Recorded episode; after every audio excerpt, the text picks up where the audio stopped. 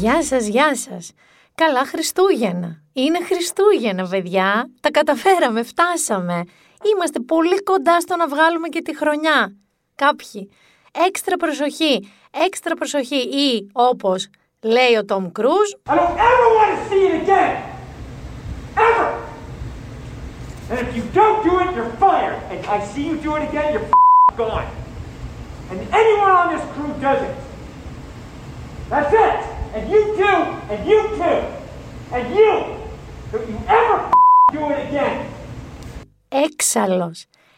Έξαλλος στο πλατό του Mission Impossible με, με μέλη του συνεργείου του οι οποίοι δεν τηρούσαν τις αποστάσεις, τις μάσκες, ο οποίος άρχισε να ορίεται ότι παιδιά κάπου έλεος την επόμενη φορά θα απολυθείτε. Εγώ δεν μπορώ να απολύσω τους περαστικούς που δεν το τηρούν, αλλά η αλήθεια είναι ότι να φωνάξω έτσι μπορώ. Γιατί είμαι πολύ κοντά στο να απασφαλίσω. Είδατε τι γινόταν στους δρόμους. Τώρα προπαραμονές και παραμονές, που δεν είναι ότι μπορούσε κανείς να μπει στα καταστήματα χήμα, γιατί έχουμε το click away. Πού πηγαίνατε όλοι αυτοί, πού πηγαίνετε βολτούλες; Έξι, έξι όλοι στο Σύνταγμα ήσασταν. Εγώ δεν πήγα στο Σύνταγμα, μη με κοιτάς, δεν το είδα η σώμαση. Όχι, το είδα στις ειδήσεις. Ωραία. Εμβολιάζεται όμως ο Κυριάκος Μητσοτάκης την Κυριακή. Και η Μαρέβα. Τώρα, μεθαύριο. Βεβαίως. Και ας είμαστε σύμφωνα με τον Bloomberg. Εντάξει, δεν είναι ελληνικό μέσο ακόμα, αλλά μας έβγαλε τέταρτη χειρότερη χώρα να ζεις την περίοδο της πανδημίας ως προς την αντιμετώπιση της πανδημίας. Τώρα, okay, δεν είμαστε στα καλύτερα, αλλά δεν είμαστε ακόμα, τουλάχιστον και στη Βρετανία, οι οποίοι τα ανοίξανε, τα κλείσαν όλα, τρέχανε σαν τρελή στα σούπερ μάρκετ και τους έσκασε και μετάλλαξη κορονοϊού. Καλησπέρα, καλησπέρα. Καλησπέρα, καλησπέρα. Κοίτα, ε, διάβασα ότι αυτός ο μεταλλαγμένος, πρώτον, να σας ηρεμήσω λίγο, πριν αρχίζουμε τα... Έχουμε πρόβλημα. Ο κορονοϊός επεκτείνεται, θα πεθάνουμε όλοι. Θα πεθάνουμε όλοι. Να σας πω ότι αυτός ο μεταλλαγμένος, η μετάλλαξη μάλλον του COVID, του ιού, είναι πιο εύκολα μεταδιδόμενος, δηλαδή έχει έτσι μεγαλύτερη φόρτσα να σας κολλήσει. Δεν έχει όμως αποδειχτεί ότι είναι πιο έντονος και πιο θανατηφόρος. Λένε ότι μάλλον το ανάποδο είναι. Ότι δεν δημιουργεί το ίδιο έντονα συμπτώματα. Σε ό,τι αφορά τώρα Εσάς που είσαστε στο ρεβεγιόν σας και τρώτε, αν με ακούτε στο οικογενειακό τραπέζι, πραγματικά το πέφχομαι. Καλύτερα να, τε, να τελειώσετε πρώτα το φαΐ. Να πούμε ότι ελπίζω να είστε 9 max, όντως. Ιδανικά θα ήθελα να είστε λίγοι. Ξέρω, δύο, τρεις, τέσσερις, πόσοι μένετε στο σπίτι σας.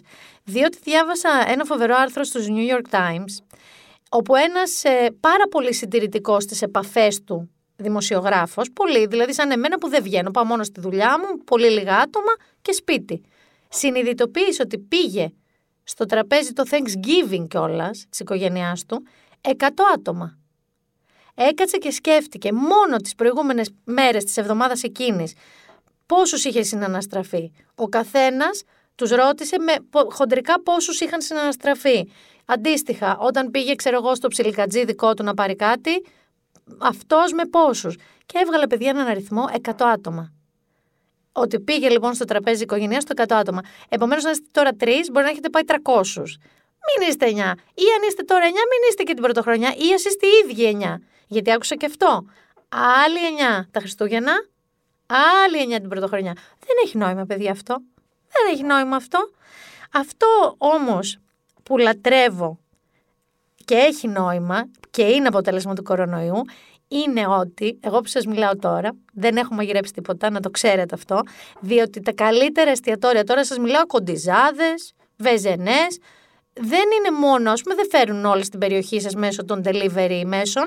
Έλα όμως που έχεις τηλέφωνα πια και σου ετοιμάζουν το ρεβεγιόν σου και στο φέρνουν μεταξύ με άλλους τρόπους, ούτε που με νοιάζει, γιατί εγώ να μαγειρέψω καλύτερα από τον κοντιζά αποκλείεται. Αν λοιπόν ο κοντιζάς αρχίζει και το Masterchef όπου να είναι, μπορεί να μου το φέρει σπίτι μου, χέλγε, θα μου φέρει ο κοντιζάς, όχι ο ίδιος, όχι ότι έχω τήρηση, θα μου φέρει ο κοντιζάς λοιπόν το φαγητό μου σπίτι. Αυτό είναι από τα πολύ ωραία πράγματα που έχουν συμβεί σε αυτή την καραντίνα. Και σε αυτό θέλω να βάλω ένα αστερίσκο. Μην μαγειρεύετε ή παραγγέλνετε ένα βουνό φαΐ για σας και το Θανάση. Πρώτον γιατί τα σκάσταν το φάτε όλο και ούτε αυτό είναι καλό και δεύτερον γιατί το πιθανότερο είναι ότι θα το πετάξετε και η Κίνα ήρθε εδώ και πρωτοπόρησε, όπως και στον COVID, όπως λέει ο Τραμπ, μας χάρισε το Chinese China virus, το COVID, και έβαλε πρόστιμο. Τα εστιατόρια έχουν δικαίωμα να χρεώνουν έξτρα τους πελάτες που αφήνουν φαΐ στο πιάτο τους. Και έρχομαι εδώ και σας θυμίζω την Ελληνίδα Μάνα και την Ελληνίδα Γιαγιά, οι οποίες τη λέγανε ότι αν δεν φας τελευταία μπουκιά χάνεις τη δύναμή σου. Άλλες έχουν πει ότι χάνεις τα δόντια σου. Άλλες είχαν πει ότι δεν θα ξυπνήσεις το πρωί. Λένε διάφορα. Κυρίως είναι η δύναμή σας. Σε κάθε περίπτωση οι Κινέζοι το κάνουν αυτό για να μειώσουν την πεταμένη τροφή και τα απορρίμματα, που, τα οργανικά απορρίμματα, που είναι ένας τεράστιος όγκος και σου λέει, κύριε Ταβερνιάρη, δεν έχουν ταβερνιάριδε εκεί, κύριε Εστιάτορα, κύριε ε, Κινέζε Μάγειρα, κύριε Κινέζε Εστιάτορα δεν θα τους δίνετε όλα τα πιάτα που σας παραγγέλνουν. Αν δηλαδή είναι 9 άτομα στο τραπέζι καλή ώρα, θα τους δίνετε 8 πιάτα. Γιατί το ένα το δεν θα το φάνε. Σκέψου εσύ εδώ τώρα λοιπόν, σε μια πραγματική ταβέρνα, είτε είναι τώρα κάπου έτσι σε ένα βουνό με κοψίδια, είτε είναι το καλοκαίρι με ψάρια και καλαμάρια, να σου πει εσένα ο ταβερνιάρης που του λες φέρ και φέρε και φέρε και μια φάβα και ένα χταπόδι. Και άλλο κύριε Στέφανε, να του πεις δεν ε, θα ήθελα να σας τα φέρω όλα αυτά του θαμώνα. Ούτε να το σκέφτομαι, δεν θέλω. Τι θα γινότανε. Όμως, όντως λάβετε το υπόψη σας, δεν είναι μόνο αστείο. Μην πετάτε τροφές, μην μαγειρεύετε περισσότερο από όσο μπορείτε να καταναλώσετε και μην παραγγέλνετε περισσότερο από όσο μπορείτε να καταναλώσετε. Το πεταμένο φαΐ δεν είναι μόνο αμαρτία γιατί κάποιοι πεινάνε, είναι και ένα πια περιβαλλοντικό μεγάλο πρόβλημα τα απορρίμματά μας. Αυτό που έμαθα και έχω ξετρελαθεί, να σας το πω διαφορετικά, είναι πώς θα γίνονται οι συνελεύσεις των πολυκατοικιών. Έχω χρόνια να μείνω σε πολυκατοικία. Όταν έμενε ήταν από τα πιο αγαπημένα μου πράγματα αυτά. Που προσπαθούσαν από έναν 90χρονο μέχρι ένα 16χρονο αντιδραστικό με ενδιάμεσες μάνες, γυναίκες, θιές να βριστούν για τα κοινόχρηστα, για το πετρέλαιο, για το ποιος αφήνει την πόρτα κάτω ανοιχτή, για το ποιος κλειδώνει την πόρτα στις 7 το απόγευμα και δεν μπορεί να μπει ο ντελιβεράς. Και όλα αυτά μέσω τίνος πράγματος θα γίνονται. Καλά καταλάβατε, θα γίνεται μέσω Webex, βεβαίως και μέσω Zoom. Όλο αυτό το ξεκατίνιασμα, όλο αυτό το ρετυρέ θα γίνεται μέσω Zoom. Όπως και μέσω Zoom, ας το πούμε, τηλεόρασης, έχουν παιδιά ξανανοίξει τα μπουζούκια. Το έχετε καταλάβει, έτσι δεν είναι; Δηλαδή, όλοι μαζί ζήσαμε εκείνη τη φανταστική μέρα, Σάββατο, σαν να ήταν Σάββατο θα πω εγώ, όπου τι έγινε, είχαμε μαζονάκι στο Μέγκα. Μαζονάκι. Θα βάλω λίγο μαζονάκι. Τέσσερις πήγε, μου είπαν πάλι πήγε, πήγα από το μαγαζί. Γιατί πια πάλι και έκανα κεφάλι και έγινα κακό παιδί. Με κατάτησες αλήθεια, δεν πηγαίνω πλέον σπίτι στα σοκάκια τριγυρίζω μεθυσμένος και σε βρίζω Χαμός, βγήκαν ουίσκια. Ε, κάναμε μόνοι μας, εγώ με τον Άρη κάναμε, έδειχνα την κοκακόλα και έλεγα δύο. Δύο, πώς λέγαμε στους σερβιτόρους παλιά. Πέσανε χαρτοπετσέτες σε κάποια σαλόνια. Πέσανε στροφές. Τώρα σου μιλάω για ανθρώπους που δεν είναι, ρε μου, του μπουζούκιου, δεν πήγαιναν. Αλλά τους βγήκε το νιάτο, το παλιά. Ταυτόχρονα είχε το Just the Two of Us Βεβαίως, είχε το Just the Two of Us ε, και του Λαγαρμπή. Πάρτε και μια και του Λαγαρμπή. Από απόψε κιόλας αλλαγές αρχίζεις. Μα καθόλου εμένα δεν με υπολογίζεις. Θα μελαγχολήσω κι ύστερα εγώ, κι ύστερα εγώ Πώς θα συνεχίσω Τη ζωή θα ζω όχι, θα σας αφήσω. Εγώ νομίζετε να, τώρα Χριστουγεννιάτικα να έχετε τον ποπό σας στην καρέκλα. Λοιπόν, όχι. Και σας έχω και καλύτερο. Διότι έρχεται ο τελικός του Just the Two of Us αύριο μεθαύριο, δεν θυμάμαι τώρα είναι 26-27, που τι κάνει ο παμέγιστος κοκλώνης. Τι κάνει. Τεινάζει την μπάνκα στον αέρα, διότι αυτή η φανταστική και ενδεχομένως φανταστική κυριολεκτικά imaginary κόντρα που έχουμε μάλλον εμείς δημιουργήσει μεταξύ Άννας Βύση και Δέσποινας Βανδύ, έρχεται ο Νίκος Κοκλώνης σαν ΟΗΕ, δεν ξέρω, σαν Κόφι Ανάν και συμφιλιώνει την κατάσταση. Και τι κάνει, τις βγάζει μαζί στον τελικό του Just the Two of Us. Και όχι μόνο αυτό, Stop the press. Ε, κάπου διάβασα ότι ακολουθήθηκαν και στο Instagram. Δηλαδή, ο Τέμπορα Μόρες αυτό το 2020. Ο Τέμπορα Μόρες. Παρ' όλα αυτά, αυτό είναι ένα τεράστιο achievement, επίτευγμα του Νίκου Κοκλώνη και σας έχω και καλύτερο για πρωτοχρονιά. Γιατί η ελληνική τηλεόραση δεν θα σας αφήσει να μιζεριάσετε. Δεν θα σας αφήσει να μιζεριάσετε στις γιορτές. Μπορεί να σας γυρίσει κάπου 20 χρόνια πίσω, αλλά όχι μίζερα. Διότι, τι έχουμε την πρωτοχρονιά, παιδιά; Ποιος θα κάνει πρωτοχρονιά στο Μέγκα, παιδιά. Ο Ρέμος, με ποιον όμως; Ρούλα Κορομιλά. Oh yes. Ρούλα Κορομιλά και Αντώνης Ρέμος. Δεν ξέρω αν θα είναι ίδιοι και παράλεκτοι. Δεν ξέρω αν... Δεν, δεν, είμαι πολύ περίεργη να δω πώς θα είναι η αίσθηση να δω ξανά Αντώνη Ρέμο με Ρούλα Κορομιλά την εποχή του 2020 με μια τηλεόραση τελείως διαφορετική, αντικειμενικά μιλώντας. Καμία σχέση με αυτά τα σοου που ξέραμε. Θυμάστε τη Ρούλα στο Ισύρο, στο Δημαρχείο στα Σκαλιά, εκεί; Τα μπράβο Ρούλα, ζήτω Ρούλα, όλα. Δεν θυμάστε και τη Γαρμπή που παντρεύτηκε. Έχει κάνει πράγματα, όντως έχει κάνει πράγματα η Ρούλα. Ε, πολύ ευπρόσδεκτη θα μου είναι να τη δω. Και μεγαλώνει και ωραία. Την ακολουθώ στο Twitter, μια χαρά τα λέει η γυναίκα. Και ένα άλλο πράγμα που μας τελείωσε βέβαια στην ελληνική τηλεόραση, δύο, είχαμε και δύο endings από το προηγούμενο podcast μέχρι σήμερα, χρονιάρα μέρα.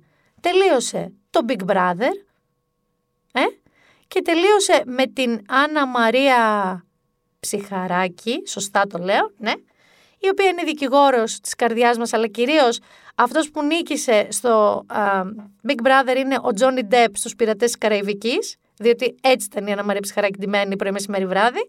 Και η αντίδρασή τους όταν της είπαν Άννα Μαρία, κέρδισες, έχεις 100 χιλιάρικα, ήταν αυτή. Τσακιστείτε από μπροστά μου! Σταματήστε να με βασανίζετε! Έξω! Έξω όλοι! Έξω! Βουγιουκλάκι στο προηγούμενο podcast, βουγιουκλάκι και σε αυτό. Παιδιά, ούρλιαζε και μίλαγε στο σπίτι με αυτό, καληνύχτα τζομπόι, καληνύχτα κρεβάτι, καληνύχτα καρέκλα, σπίτι, κόσμε μου. Ε, υπολογαγός Νατάσα ξεκάθαρη και με το ίδιο μαλλί και με την ίδια ένταση. Και η άλλη, το άλλο που τελείωσε ήταν το Bachelor, όπου το Παναγιώτη με γιώτα, μία δεν τον έλεγε τον Παναγιώτη. Ίσως η Βίβιαν που ήταν λίγο ψυχολόγος. Όλες ήταν έχω ερωτευτεί το Παναγιώτη. Μου λείπει το Παναγιώτη. Ε, το Παναγιώτη με γιώτα λοιπόν το πήρε η Νικόλη Cheerleader, που αυτό πρέπει να έχει γυριστεί πάρα πολύ πριν. Σωστά. Εμφανίστηκαν μαζί την άλλη μέρα στην Ναταλία Γερμανού. Δεν ξέρω αν ξαναβρέθηκαν έκτοτε. Δεν νομίζω. Νομίζω ότι έχω διαβάσει αριστερά-δεξιά ότι έχουν χωρίσει. Τα έχει φτιάξει με άλλε δύο από το παιχνίδι αυτός. Να είχαμε να λέγαμε, έφτιαξε εκεί μι- μικροδεξαμενούλα. Αυτό ε, που είδα και έχω τρελαθεί και είναι η καλύτερη πάσα τώρα για την καλεσμένη που έρχεται, ε, δεν ξέρω αν θα ξαναδούμε Bachelor, να σου πω την αλήθεια μου. Αν και είδα ότι βγάλαν ανακοίνωση. Βγάλαν ανακοίνωση ότι ζητάνε πάλι παίκτε. Όχι λες. Όχι. Αυτό που θα ξαναδεί σίγουρα ξέρεις ποιο είναι; Άκου τώρα. You must heed my words before I'm gone, my son. You will be king. But the throne must pass to a male heir. Hakim, it appears you have a son. He must be found. Prepare the royal jet. We are going back to America.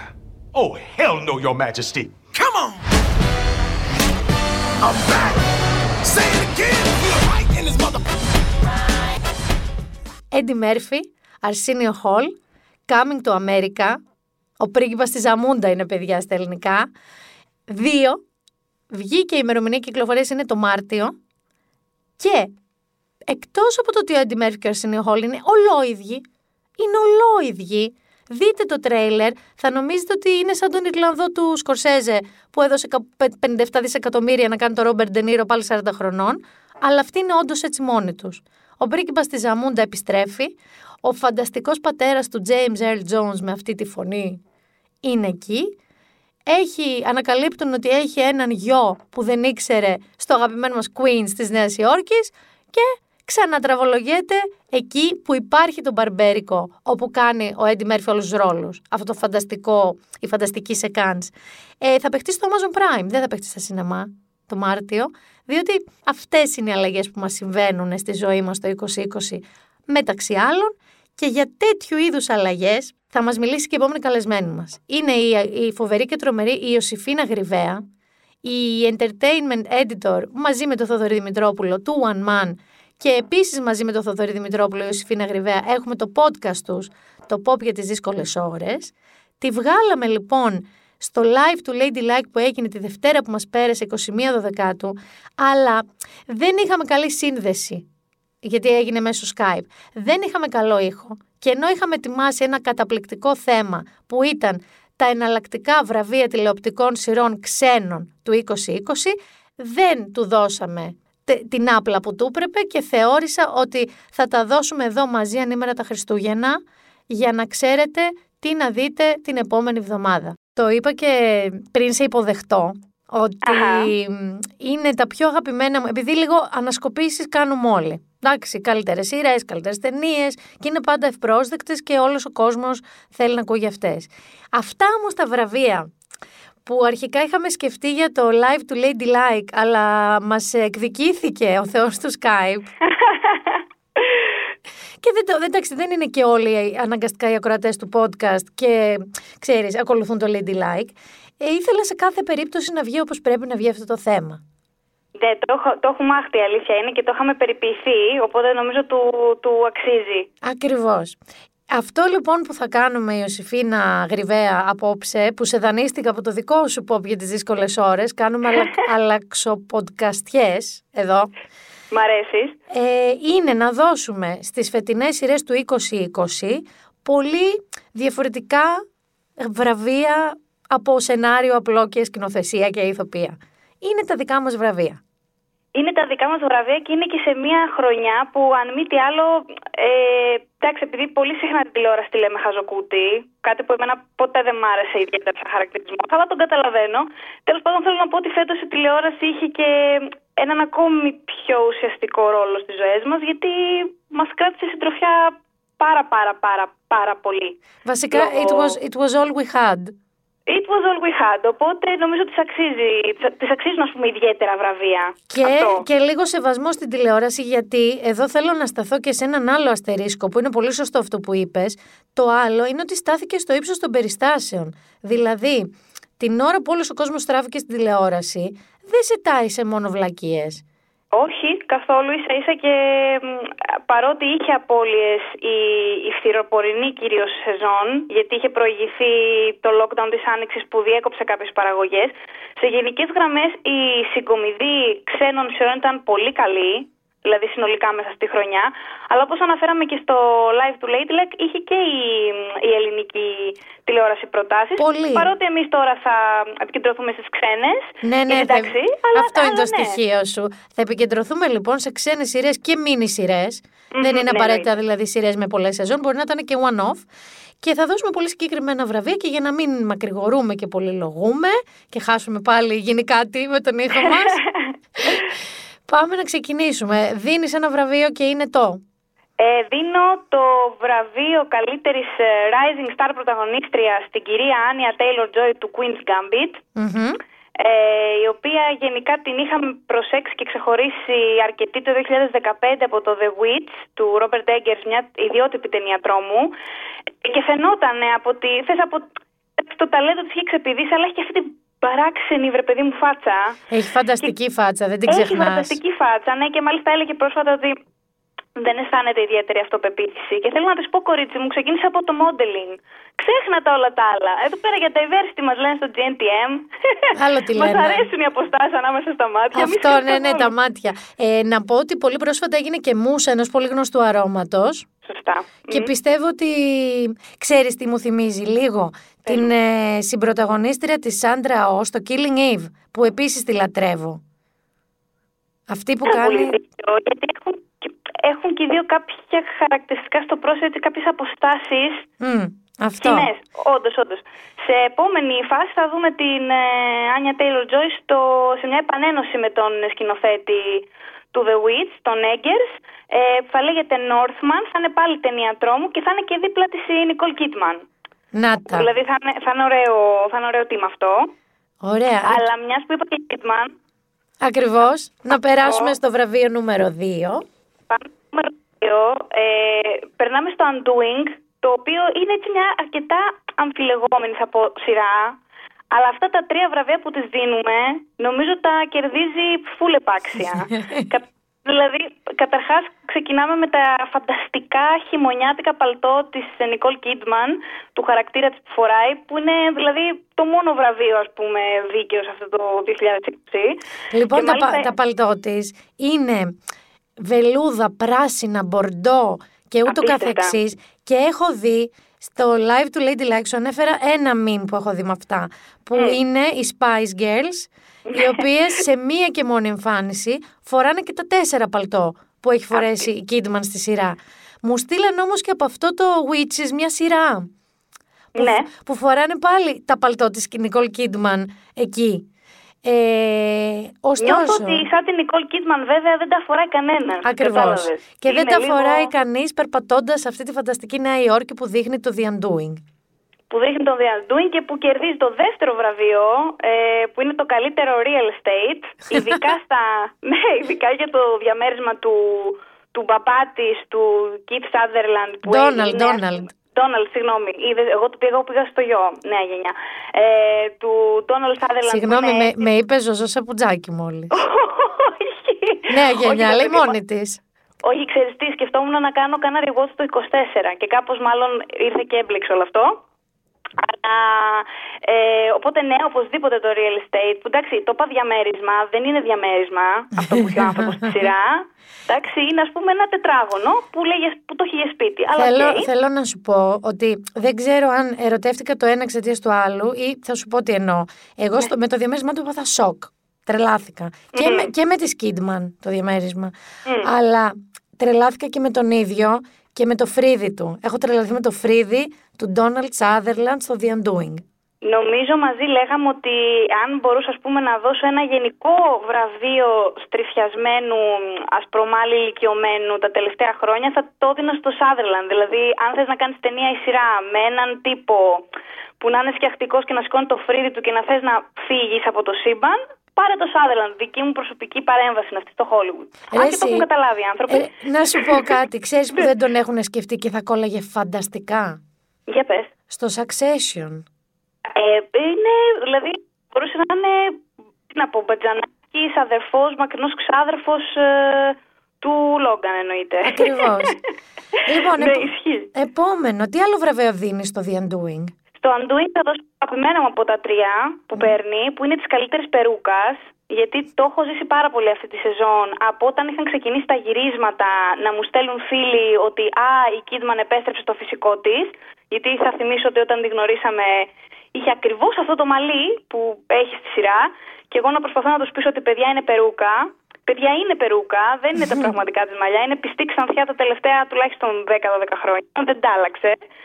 Αλλά είναι τόσο καλή αυτή η περούκα που τους καταλαβαίνω. δηλαδή δεν βλέπεις καθόλου... Βρε παιδί μου δεν έχει καθόλου αίσθηση περούκα. Είναι ό,τι Πάντως, πιο φυσικό. στη θέση της Νικόλ, εγώ θα το ξανασκεφτόμουν να γυρίσω σε αυτό. Της, καταρχήν την έδειχνε πιο νέα, αν δεν κάνω εγώ λάθος. Έστα ρε Μίνα, ε, ε, της τα λέω χρόνια. Νικόλ. Γύρω στο φυσικό, εντάξει, είναι, φα- είναι φανταστική με το φυσικό της. Ελπίζω και εγώ κάποια στιγμή να επανέλθει. Δεν ξέρω για την μπούκλα βέβαια με τόσες ισιωτικές αν μπορεί να επανέλθει εκεί που ήταν. Θα σου απαντήσω εγώ που γεννήθηκα σαν τους Jackson 5 και τώρα Ναι. είναι το μαλλί μου σαν τη Ραπουνζέλ. Όχι, δεν επιστρέφει.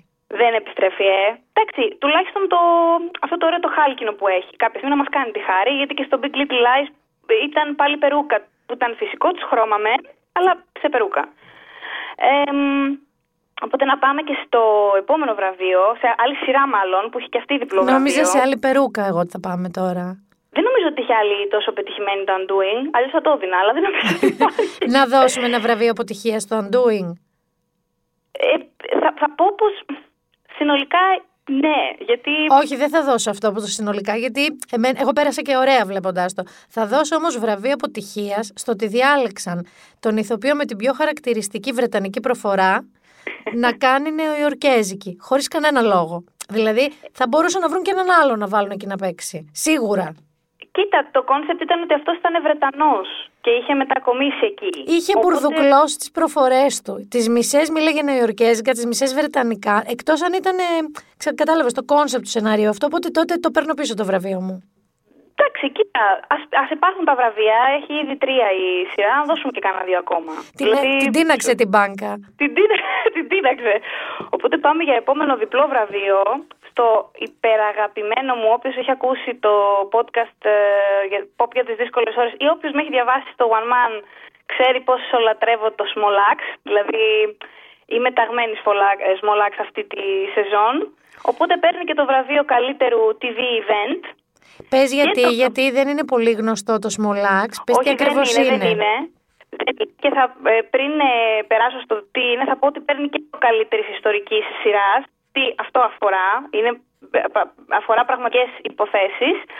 Ε, με φόντο τι ε, δεκαετίε του 70 και του 80, συγκεκριμένα από το 69 μέχρι το 82, νομίζω πηγαίνει η σειρά. Έχουμε πέντε φιλμ, δηλαδή είναι πέντε ταινίες. Είναι μια σειρά ταινιών που έχει φτιάξει ο Steve McQueen. Ο McQueen είναι ο σκηνοθέτης του 12 χρόνια σκλάβους που είχε πάρει και το Όσκαρ τότε για εκείνη την ταινία. Ε, οι ταινίες αυτές απεικονίζουν αληθινές ιστορίες θάρρους ε, και επαναστατικότητας ας πούμε με πρωταγωνιστές πρόσωπα που μέσα από περιστατικά βίας και ρατσισμού είχαν συμβάλει τότε στην προάσπιση του δικαιώματος ε, της ε, αφροκαραϊβικής κοινότητας στο Λονδίνο, δηλαδη των μαύρων ανθρώπων που έφυγαν από τις Δυτικές Ινδίες και μετανάστευσαν ε, στο Λονδίνο εκείνες τις, εκείνη την εποχή. Την αφιλόξενη εποχή για μετανάστες και διέγχρωμους. Πάρα πάρα πολύ. Ε, το δικαίωμά τους στην δίκαιη ας πούμε, μεταχείριση όλων των μειονοτήτων και νομίζω ότι, καλά, εκτός ότι ο, ο Μακουίν και βάσει προσωπικών εμπειριών, ε, γιατί και ο ίδιος ανήκει σε εκείνη την κοινότητα. Α, αυτό και ήθελα να εκτός- σε ρωτήσω. Είναι και αυτός Ναι. ε, αφροκαραϊβικής. Ναι, έχει αυτή ε, την καταγωγή. Βέβαια, εκείνος γέννημα θρεμά Λονδρέζος. Ε, Παρ' όλα αυτά, έχει- είχε υποστεί bullying στο, στο σχολείο του και επίσης άκουγε και πάρα, πάρα πολλά πράγματα από τους γονείς και άλλους συγγενείς από το περιβάλλον του. Οπότε, ο- ο- κάποια πράγματα που έχει μέσα η σειρά, η σειρά ταινιών είναι ε, α- περιστατικά ακριβώς, πώς να σου πω, μέσα από την ιστορία. Για παράδειγμα, ο Τζον Μπογιέγκα παίζει έναν πραγματικό αστυνομικό, μάλλον ένα πραγματικό Πρόσωπο. ε, μαύρο επιστήμονα, ο οποίος αποφασίζει να μπει στην αστυνομία για να αλλάξει από μέσα. Οκ. Αυτό δηλαδή όντως συνέβη. Και από την άλλη, έχουμε ας πούμε, και ένα επεισόδιο όπως είναι το Lovers Rock, ε, που είναι το δεύτερο επεισόδιο. Ξεχωρίζει τελείως από τα υπόλοιπα ε, τέσσερα που μ, έχει βγει μέσα από τις α, α, αναμνήσεις που μετέφερε η θεία του στον Μακουίν ε, και εκτελήσεται σε ένα πάρτι, γιατί τότε οι, α- οι μαύροι άνθρωποι δεν μπορούσαν απλά να μπουν στα κλαμπ. και να Οπότε διασκεδάσουν. έκανανε δικά τους πάρτι που ήταν Ούτε υπέροχα. έκαναν δικά τους, ε, δικά τους πάρτι. Είναι ένα μοναδικό project, ε, όχι μόνο αυτή την χρονιά που ήταν δύσκολη, αλλά και γενικώ. Δηλαδή, Η Ιωσήφινα, νομίζω- πού ναι, το βλέπουνε; Το βλέπουν Κοσμοτέ TV. Ωραία. Ε, Έχει ε, ολοκληρωθεί η προβολή του, δηλαδή η Κοσμοτή TV έχει δείξει και τα πέντε; Έχει δείξει και τα πέντε. Ωραία. Ε, είναι νομίζω στην πλατφόρμα που έχουν την Over the Top που είναι όλα εκεί μέσα. Ωραία. Ε, και μπορείς να βρεις και το κάθε, ας πούμε, νομίζω κάθε Κυριακή πλέον δείχνουν από ένα επεισόδιο αν θες να τα δεις σπαστά. Αλλά ναι, είναι όλα ανεβασμένα. Επομένως, Ε, σημειώνεται πραγματικά γιατί αυτό είναι, είναι ένας από τους λόγους που είπα ότι η φετινή τηλεόραση μας έσωσε και διαμάντια. Δεν μας τάισε ό,τι να είναι. Είναι το Small Axe του Steve McQueen, όχι του Bullet Steve McQueen, του σκηνοθέτη του 12 χρόνια σκλάβο Steve McQueen. Ακριβώς. Και νομίζω ότι είναι μια πολύ καλή επιλογή για όποιον έχει ευαισθητοποιηθεί για το Black Lives Matter, γιατί δεν βλέπουμε συχνά την. ε, Ευρωπαϊκή. Ακριβώς. Οπότε εδώ μιλάμε για Αγγλία, μιλάμε για Ευρώπη, είναι πιο κοντά μας. Εντάξει, ε- είναι, μια, είναι διαφορετικό. Να το θυμόμαστε ότι δεν είναι ότι μόνο στην Αμερική έχουν αυτά τα προβλήματα και σε εμάς τους Ευρωπαίους είναι καλύτερα τα πράγματα. Πες το λίγο Ε, στη Γαλλία. Αυτοί με τους Μαροκινούς και τους Αλγερινούς, τι ωραία περνάνε και αυτοί εκεί.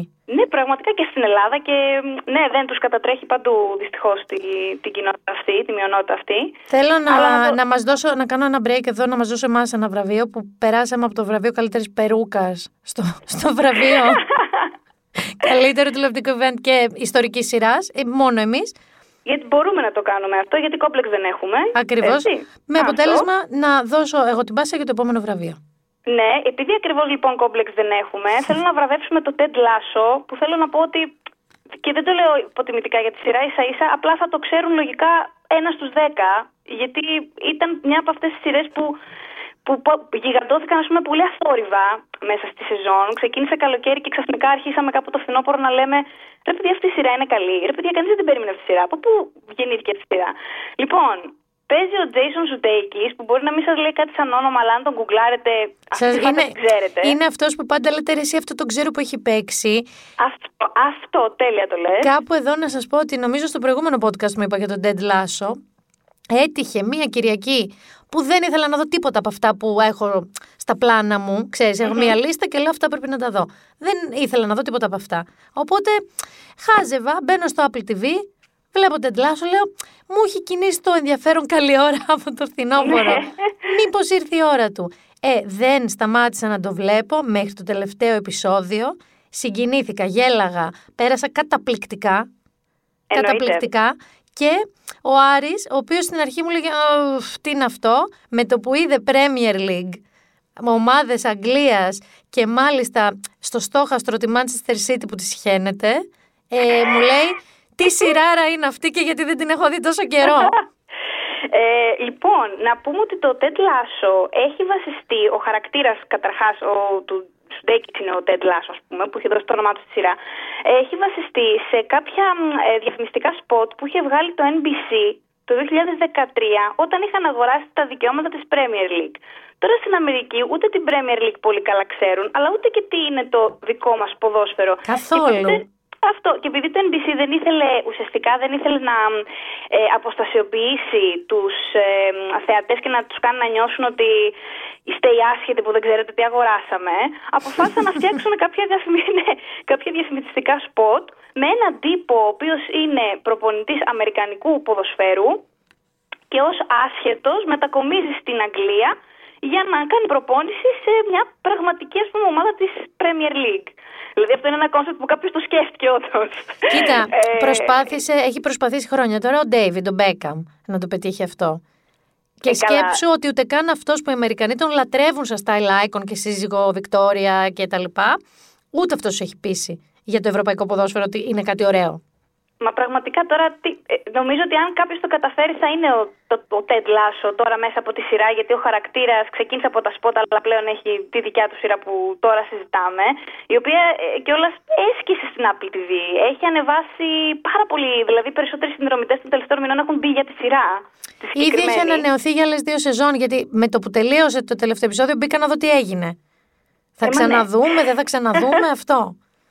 Ε, είναι τόσο ανοιχτόκαρδο, είναι τόσο απενεχοποιημένο μ, μέσα στην αισιοδοξία του. Δεν είναι γλυκερό, ενώ το περιμένεις να είναι πολύ γλυκερό και προβλέψιμο. Δεν είναι τίποτα από τα δύο. Και έχει πάρα πολύ ωραίες γυναικείε σχέσεις. Πολύ, Δηλαδή, πολύ, άρεσε και πολύ. αυτό. Πολύ. Μμ. Γιατί να Οπότε πούμε παίρνει- ότι σε αυτή την Premier League ομάδα η διοκτήτρια είναι μια γυναίκα που δείχνει πάρα πολύ σκληρή και ύπουλη κιόλας Μακιαβέλη. Ενώ είναι μια πληγωμένη γυναίκα που ο άντρας της, να μην τον περιγράψω, την κεράτωνε, την παράτησε και της έμεινε η ομάδα. Οπότε σου λέει θα χρησιμοποιήσω την ομάδα για να τον εκδικηθώ, αλλά τελικά δεν της βγαίνει ακριβώς όπως το φανταζόταν. Και κάνει και μία φίλη μέσα σε όλο αυτό. Μια Δεν κλασική την είχε. σύζυγο Βρετανού ποδοσφαιριστή με ό,τι φαντάζεστε. Χαμηλού, χαμηλής υποστάθμης, λίγο λαϊκούλα, λίγο ε, γυμνούλα, λίγο σεξι, λίγο, λίγο λαϊκό κορίτσι. Και ξαφνικά ανάμεσα σε αυτή την power woman και το κορίτσι αυτό δημιουργείται μια καταπληκτική σχέση. Ναι, οπότε. Ε, α, Άρα να του πω δίνουμε βραβείο feel good. Θα σου πω, θα του δώσουμε βραβείο Feel Good σειράς και θα του δώσουμε το βραβείο επίσης καλύτερης σειράς για την καραντίνα. Γιατί πρέπει να φροντίσουμε λίγο το μέσα μας. Δηλαδή να δούμε μια σειρά και λίγο να μας γλυκάνει, λίγο να μας φροντίσει. Συμφωνώ Αυτή είναι η απολύτως σειρά. μαζί σου.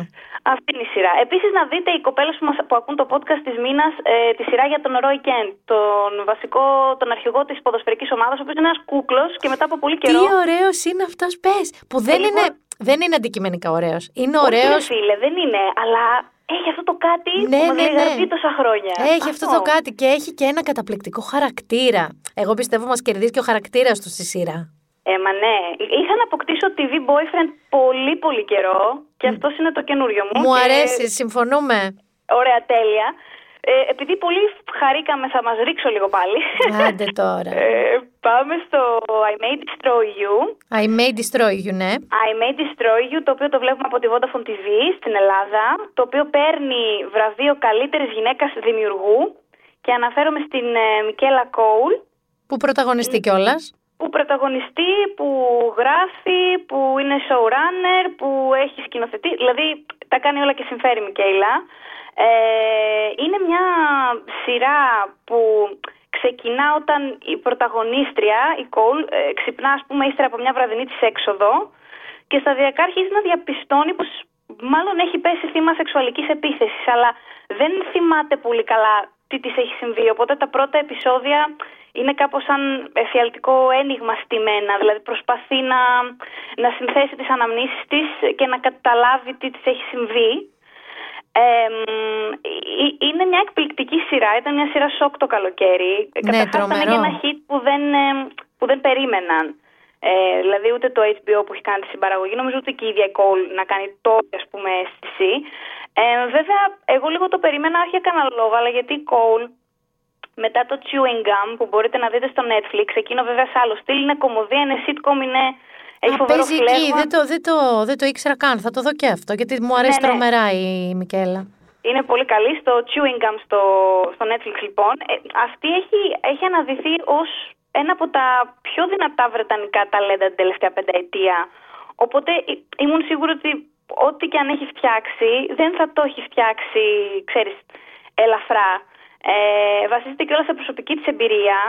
Δηλαδή η ίδια το έχει... Αυτό είναι φοβερό, έτσι. Δηλαδή, όταν όσο το βλέπεις, το, το θυμηθείς αυτό, το διπλασιάζει το εφέ της σειράς.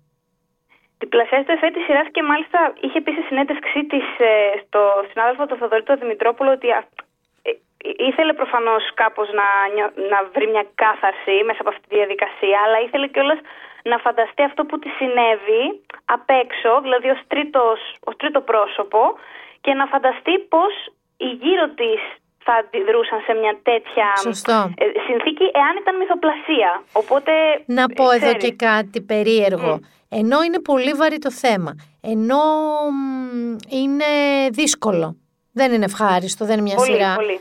δεν σε ρίχνει τόσο ψυχολογικά. Δεν, δεν σε Όχι, στεναχωρεί, γιατί- σου δίνει μια αίσθηση δύναμης. Αυτό είναι πολύ ενδυναμωτική σειρά. Σίγουρα, όπως λες, έχει ένα βαρύ θέμα, αλλά είναι το χέρι της Cole που το... Δηλαδή και κάποια πράγματα, αν, τα, αν δείτε στο chewing gum που σας λέω, που είναι κομμωδία, έτσι, through and through, δεν είναι σαν το I May Destroy You, αλλά και εκεί καταπιάνεται με κάποια δύσκολα πράγματα. Ναι, που παίζει ναι. μια έφηβη, ας πούμε, με- είναι μαύρη, που υφίσταται ρατσισμό, σεξισμό, όλα αυτά τα πράγματα. Αλλά έχει ένα, έχει ένα τρόπο και η ίδια ως τοπιός και η πένα της να στα φέρνει με έναν τρόπο, όπως λες, ενδυναμωτικό. Και καμιά φορά μπορεί και να γελάσεις με Ναι, κάτι. ισχύει, ισχύει, ισχύει. Αυτό. Ντρέπεσαι λίγο γιατί σκέφτεσαι το context του τι βλέπεις, αλλά συμβαίνει. Συμβαίνει. Ε, Επόμενο εκεί- βραβείο πάμε. Εκεί που δεν γέλασα καθόλου, γι' αυτό και θα το δώσω το βραβείο καλύτερου διστοπικού ρομάντζου, δηλαδή αυτό το ρομάντζο είναι τέλειο για το 2020, συγκεκριμένα έτσι, να τα λέμε και αυτά, είναι το Normal People, Μμμ. Το οποίο Ε, το, το podcast αυτό, σώζοντά μου, διότι είναι πολύ μπροστά, το έχει προτείνει σαν βιβλίο από το καλοκαίρι. Είναι της Να τα. Άλλη Ρούνεϊ, η οποία έχει γράψει και το συζητήσεις με φίλους. Bestseller. η οποία Ρούνι κιόλας είναι με, με, με τα χρόνια έχει, είναι, είναι η συγγραφέας των Millennials, ας πούμε. δηλαδή, Είναι, νομίζω είναι. αυτό Είναι. είναι, το, η φάση. Και εδώ ε, ε, είναι η, η διασκευή του βιβλίου αυτού από τον ε, Λένι Άμπραχαμσον που είχε κάνει το Room. ε, που πρό- είχε πάρει και Όσκαρ κιόλα πρώτου γυναικείου στη ταινία εκείνη. Και ακολουθεί δύο νεαρούς, κλασικά δηλαδή Ρούνι, είναι νεαροί, ε, νεαροί συγγνώμη, Ιρλανδοί που μπλέκουν σε σχέσεις που ξέρουν πολύ καλά ότι είναι μια κακή ιδέα αυτές οι σχέσεις, αλλά δεν πειράζει. Εντάξει, δεν έχουμε και κάτι αυτοί καλύτερο να όμω. κάνουμε. Συγγνώμη. Αυτοί έχουν διασχίσει πόσο, ε, πολλά χρόνια κάνοντας το ίδιο λάθος οι ίδιοι οι δύο άνθρωποι. Αυτό, μα, ξέρεις τι, γι' αυτό το, του δίνω το συγκεκριμένο βραβείο, γιατί σε μια χρονιά που ήταν, ας πούμε, το, έγινε ας πούμε η λέξη της χρονιάς το social distancing, Σωστό. ε, μια ερωτική σχέση σαν ε, του Κόνελ και της Μαριάν, όπως λέγονται τα πρόσωπα της ιστορίας, εμ, σου δείχνει βρε παιδί μου ότι καμιά φορά μπορεί να είσαι και φοβερά κοντά με τον άλλον, να κάνεις σεξ όλη μέρα και όλη νύχτα, όπως κάνουν Κάνουν αυτοί οι δύο πάρα άνθρωποι. πάρα πάρα πολύ σεξ σε αυτή τη σειρά. Πάρα πολύ σεξ. είναι πάρα πολύ σεξ αυτή τη σειρά, αλλά και πάλι μπορείς να έχεις απόσταση σε μια σχέση σαν τη δική τους. Δηλαδή, ξέρεις, μπορείς εσύ τώρα να κάνεις social distancing με την τάδε κολλητή σου και να έχεις να την δεις τρεις μήνες και να είσαι πιο κοντά από ότι ήταν αυτοί οι δύο. Ισχύει. Οι οποίοι τους πιάνουμε από το σχολείο, όπου εκείνος ήταν, ας πούμε, ο πιο δημοφιλής. Και αυτή ήταν πολύ πλούσια, όπως το βιβλίο Weirdo. Μπράβο ακριβώς. Αλλά όταν φτάνουν στο πανεπιστήμιο, εκείνη είναι λίγο πιο πολύ στα νερά της πια, γιατί έχει βρει τη φιλή της με έναν τρόπο, έτσι πιο κουλτουρέ άτομα, πιο έτσι, πιο αλλιώς. Και εκείνος είναι ακριβώς το αντίθετο. Οπότε ε, κάπως αντιστρέφονται οι ρόλοι μεταξύ τους και έχουν μονίμως, όπως είπες, τα ίδια προβλήματα. Δηλαδή, Συνέχεια, ρε παιδί μου, εγώ στο βιβλίο γύρναγα τις σελίδες και έλεγα ρε φίλε, ε, χωρίστε πια. Δηλαδή, σας το λέω σε μια παντελώς άγνωστη, αλλά χωρίστε πια. Ένιωσα ακριβώς το ίδιο στο 13 επεισόδιο της σειράς, η οποία λίγο άλλαξε και όλα στο φινάλε. Δεν θα πω περισσότερα. Μην πεις, δηλαδή- αλλά θα μου το πεις Δεν θα μετά, πω. offer, γιατί είμαι περίεργη, δεν την έχω δει τη σειρά. Ε, Ναι, το ξέρω έχει- όμω. Ναι. Ξέρω όμως και θα το καταθέσω ότι λόγω του πολύ σεξ και αυτό το έχει πει αυτό το podcast γιατί πάντα είναι μέσα στα πραγματα έκανε το Pornhub μία σειραφή σκηνών που είναι άπειρες, δηλαδή υπερβόλ να διαλέξεις σκηνές σεξ στο Normal People και το ανέβασε ως βιντεάκι στο Pornhub και επικοινώνησε λέει ο δημιουργός της σειράς, η παραγωγή δεν ξέρω ποιοι και τους είπαν παιδιά δεν δίκαιο. Κατεβάστε το. Τι τραβάνε και αυτοί. Εν τω μεταξύ, επειδή μιλάς, λες για το σεξ στη σειρά, μια πολύ μικρή, ένας πολύ μικρός αστερίσκος, η σειρά είναι από τις πρώτες στην Ευρώπη που χρησιμοποιούν εμ, ε, intimacy coordinator στο set. Ο intimacy Έχουν, coordinator... συγγνώμη, συγγνώμη, έχουν κάποιο μαέστρο που λέει κούνες τώρα το γοφί. Πιάσεις Εμ, λίγο το. Δεν είναι, θα σου πω, δεν είναι ακριβώς έτσι και έχω μιλήσει με προτεργάτες τέλος πάντων αυτού του επαγγέλματος που είναι πολύ φρέσκο στο Hollywood και πλέον οι σειρές της HBO από εδώ και δύο χρόνια έχουν πάντα έναν ή μία τέτοια στο σετ. Τι σπουδάζεις Ε, η Ιωσήφίνα για να γίνεις αυτό, πιστεύεις; Λοιπόν, ε, έχουν βγάλει αυτοί οι άνθρωποι που το ξεκίνησαν. Ε, κανονικά φέτος θα έκαναν roll out ένα σεμινάριο το οποίο ήταν αρκετών Ορίστε. μήνων, οι 6 ή 9 θα σε γελάσω, όπου όντως πηγαίνεις και ε, μαθαίνεις πώς να το κάνεις. Γιατί; Κάτσε, όχι, Ο δεν κορ- μαθαίνεις πώς να το κάνεις. Μαθαίνεις πώς να λες τους άλλους πώς να το κάνουν. Μαθαίνει πώς να λες στους άλλους πώς να το κάνουν, αλλά ε, έχει νόημα αυτό το επάγγελμα, γιατί δεν είναι θέμα μόνο χορογραφίας. Δηλαδή, αυτοί δεν τους παίρνεις για να σου πούνε αυτό που λες μόνο το γοφί, που και αυτό θα, το, θα βοηθήσουν στο γοφί. Αλλά βασι- αυτό που κάνουν βασικά είναι να διασφαλίζουν ότι κανένας στο σετ, από τον ηθοποιό που συμμετέχει στη σκηνή, από τον οπερατέρ, από τον φωτιστή, δεν νιώθει άβολα με αυτό που συμβαίνει. Ουσιαστικά πρέπει να διασφαλίζεται κάπου σε ασφάλεια των ηθοποιών. άκου τώρα, με το politically correct ε, προκύπτουν επαγγέλματα. Προκύπτουν Σωστό. επαγγέλματα τα οποία πολύ σωστά προκύπτουν, γιατί έχουμε τους stuntmen από όταν σχεδόν ξεκίνησε η βιομηχανία θεάματος εδώ και 100 χρόνια. Εντάξει, που είναι, ας πούμε, άμα σπάσει το κεφάλι σου, και καλώς υπάρχουν αυτοί οι άνθρωποι. Και σε σκηνές που έρχονται πράγματα κοντά που δεν, δεν θα ήθελες απαραίτητα να έρχονται. Ε, Συγγνώμη, είναι- μην, μην πας μακριά, δεν είναι μόνο stuntman. Θα σου πω τώρα πλέον πώς φαίνεται και όλα αυτά που έχουν βγει στη φόρα για το ε, τελευταίο ταγκό στο Παρίσι. Που δεν ήταν καν stuntman εκεί. Ακριβώς. Όταν εγώ έκανα συνέντευξη με, με δύο τέτοιους επαγγελματίες και θα σε στείλω κιόλας γιατί νομίζω θα, θα σε ενδιαφέρει να δεις λίγο ακριβώς πώς λειτουργεί αυτό το πράγμα, γιατί έχει ολόκληρο background. Μου ανέφεραν τη, την ταινία που λες, το, το, το, Το τελευταίο ταγκό στο Παρίσι, βέβαια. Και που ο βγήκε ένας η προ... εκ των- Ναι. Ναι, πες, πες. Όχι, Που πες. βγήκε η πρωταγωνίστρια πόσα χρόνια μετά και είπε ότι παιδιά ήταν μια τραγική εμπειρία. Ήταν βιασμός. Ήταν βιασμός και συ, ε, συμφωνεί, όχι συμφωνεί μαζί τη γιατί δεν του πέφτει λόγος, άμα το λέει τελείως. Αλλά θέλω να πω ένας από τους δύο επαγγελματίες που μίλησα αναφέρθηκε συγκεκριμένα σε αυτό και πώς να σου πω το επιβεβαίωσε περίτρανα. Και μάλιστα ονόμασε και την, ε, το Hollywood μια άγρια δύση ως προς αυτό. Έτσι ακριβώς. Μου είπε: Αν δεν προσέχεις, το Hollywood είναι άγρια δύση. Μπε- Κάνει καθένας ό,τι θέλει. Οπότε έχει σημασία ότι το κάνανε αυτό το πράγμα στο Normal, Pe- ε, normal People, συγγνώμη, γιατί ακριβώς έχει τόσες πολλές σκηνές έξω, όπως είπες. Και περνάμε στο επόμενο βραβείο γιατί σας ενημερώσαμε και για την ύπαρξη Sex Coordinator, διότι αυτή η εκπομπή κάνει και επαγγελματικό προσανατολισμό. Αχα. Μην πάτε όλοι να γίνετε φιλόλογοι και ψυχολόγοι. Υπάρχουν και αυτά που μπορείτε να κάνετε για να μην αναρωτιέστε τι να κάνω στο Hollywood. Ψάξτε το. Μπορεί, μπορείς, ας πούμε, να είσαι ο intimacy coordinator του Sex Education, που είναι η επόμενη σειρά που θα Τι σχολιάσουμε. λατρεύω. Έτσι. Τι Η λατρεύω. οποία θα πάρει καλύτερο βραβείο καλύτερη την σειρά. Είναι δηλαδή για μένα μόνο το On My Blog τα τελευταία χρόνια πάλι του Netflix την ανταγωνίζεται. Να Και πω επίσης- κάτι εδώ, να Πες. διαφωνήσω ένα τσικ μαζί σου. Τι, πες μου. Δεν είναι. Το την σειρά μπορεί κάποιος να φαντάζεται ότι θα δει κάτι σαν το. Ε, Το Riverdale. Saved by the Bell, το Riverdale. Είναι μία σειρά, θα το πω κομψά ισπανικά, με τεράστιες κοχώνες στο πώς προσεγγίζει σεξουαλικά θέματα εφήβων με πόσο ρεαλιστικό, ομό, κοινικό αλλά και πάρα πολύ κομψό και αστείο τρόπο ταυτόχρονα. Δηλαδή, Ισχύει, ισχύει. Μμμ. ε, με μια θεότητα Τζίλιαν Άντερσον που κάνει την ε, sex therapist, μητέρα του πρωταγωνιστή. Με τον Ε, εκπληκτικό. η, οποία, η οποία είναι εντάξει, πώς να σου πω, τα τελευταία χρόνια έχω ευχαριστεί τόσο πολύ την ε, επάνωδο της Γκίλιαν Άντερσον. Είναι Γκίλιαν ή Τζίλιαν, γιατί εγώ έχω ακούσει και τα δύο σενάρια. Είναι και τα δύο, να ξέρεις. Η Ωραία. ίδια λέει Γκίλιαν. όταν Εγώ μιλάει. προτιμώ τον Γκίλιαν, αλλά άκουσα πρόσφατα στην Αμερική που λέγανε Τζίλιαν και Τζίλιαν και λέω μάλλον το λέω λάθος τον Γκίλιαν. Ε, ε, εγώ την ίδια την έχω ακούσει να λέει Γκίλιαν. αλλά Παιδιά, ξέρεις, είναι Γκίλιαν Άντερσον. Ό,τι λέει η ίδια γυναίκα και το όνομά της. Εντάξει. Εντάξει, από την άλλη και αυτός που έχει φτιάξει τα GIF λέει ο άνθρωπος ότι εγώ GIF ήθελα να τα πω και τα λέτε GIF. Οπότε θέλω να πω. Όχι. Μην- μην- σε παρακαλώ, μην μπαίνεις στην κουβέντα των Jeff Giff. Σε παρακαλώ. Δεν θα πω. Δεν σε θα πω, παρακαλώ. δεν θα πω.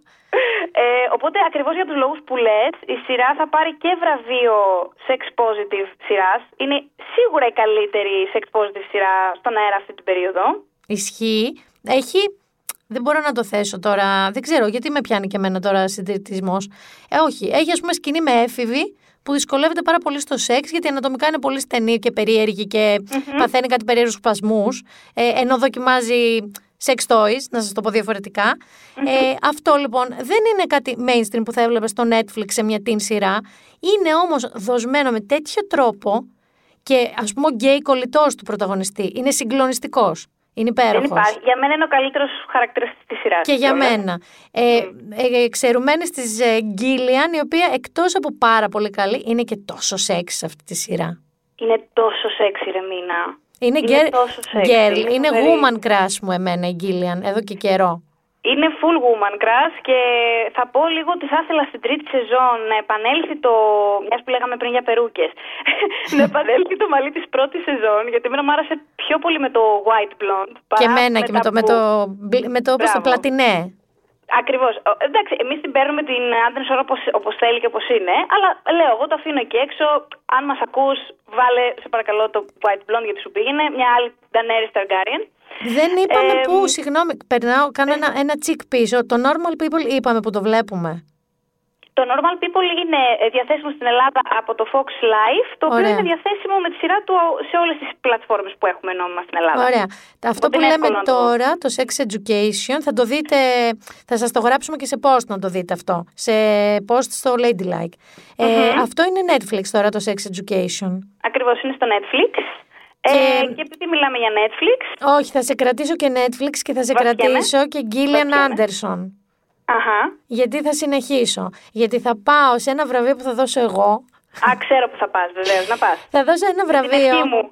Ένα βραβείο καλύτερης μ, σεζόν σειράς φετινής μαζί με συνύπαρξη ε, τρομερών ε, γυναικών ε, μέσα σε 8 μόλις επεισόδια. Είναι το The Crown, όπου η Γκίλιαν Άντερσον θα δώσω και άλλο βραβείο ενδιάμεσο εκεί. Μιμείται υποδίεται την ε, Μάργαρετ ναι, ναι. Θάτσερ. Το μοιράζομαι κι εγώ αυτό το βραβείο, το δίνω κι εγώ αυτό. Δεν είμαι με αυτούς που λένε Έλα, μωρέ, τι κάνει τη μιμείτε. Όχι. Τη μιμείτε ενώ υποδίεται και το χαρακτήρα της. Είναι φοβερό αυτό που έχει κάνει για εμένα η Γκίλεν Άντερσον στο The Crown. Είναι πρώτης Ναι. ανάγνωσης να πεις ότι απλά μιμείτε. Εγώ την ε, απίλασα φοβερά, είναι φοβερή ο Στάτσερ. Για μένα κιόλα την έχει φανταστεί. Γιατί μπορώ να καταλάβω που βλέπουν τον μιμητισμό όσοι έχουν αντιρρήσει με την ερμηνεία της, αλλά για μένα έχει φανταστεί τη Θάτσερ. Τη έχει, ζωή ας της, πούμε, την ύπαρξή της. Μπράβο, και υπερβάλλει και υπερτονίζει κάποια πράγματα και μορφασμούς και, γλω... και στην γλώσσα του σώματος της πολιτικού, αλλά το κάνει νομίζω φουλ επίτηδες. Δηλαδή. Και εγώ έτσι νομίζω. Το κάνει επίτηδες και νομίζω ότι την έχει φανταστεί πολύ σαν Φρέντι Κρούγκερ. Ναι. Και εμένα πολύ μου αρέσει αυτό. Δηλαδή. Και της δίνει, της δίνει ίσα ίσα λίγο ανθρώπινη υπόσταση και της την παίρνει πίσω αμέσως μετά. Ακριβώς, ακριβώς. Ε, το Ε, ε, τέλεια, δεν έχω κάτι να συμπληρώσω. Πραγματικά Την το ίδια τέλεια. λοιπόν σειρά, γιατί εγώ είπα βραβείο με περισσότερες ισχυρές γυναίκες σε μία. Είναι η καλύτερη για μένα σειρά, season του, σεζόν του The Crown, η φετινή. Έχουμε ε, Έλενα Μπόναμ Κάρτερ, Βασίλισσα Μαργαρίτα, σε υπέροχο, υπέροχη ηθοποιία, ρεστάλ ηθοποιία. Γιατί περνάει Εννοείται. από τη φάση του party girl στο αρρώστια, decadence, αλλά ανακαλύψει για την οικογένειά της που τη, τη σοκάρουν. Και σοκάραν και εμάς όσους δεν, δεν τις ξέραμε αυτές τις αποκαλύψεις. Πολύ.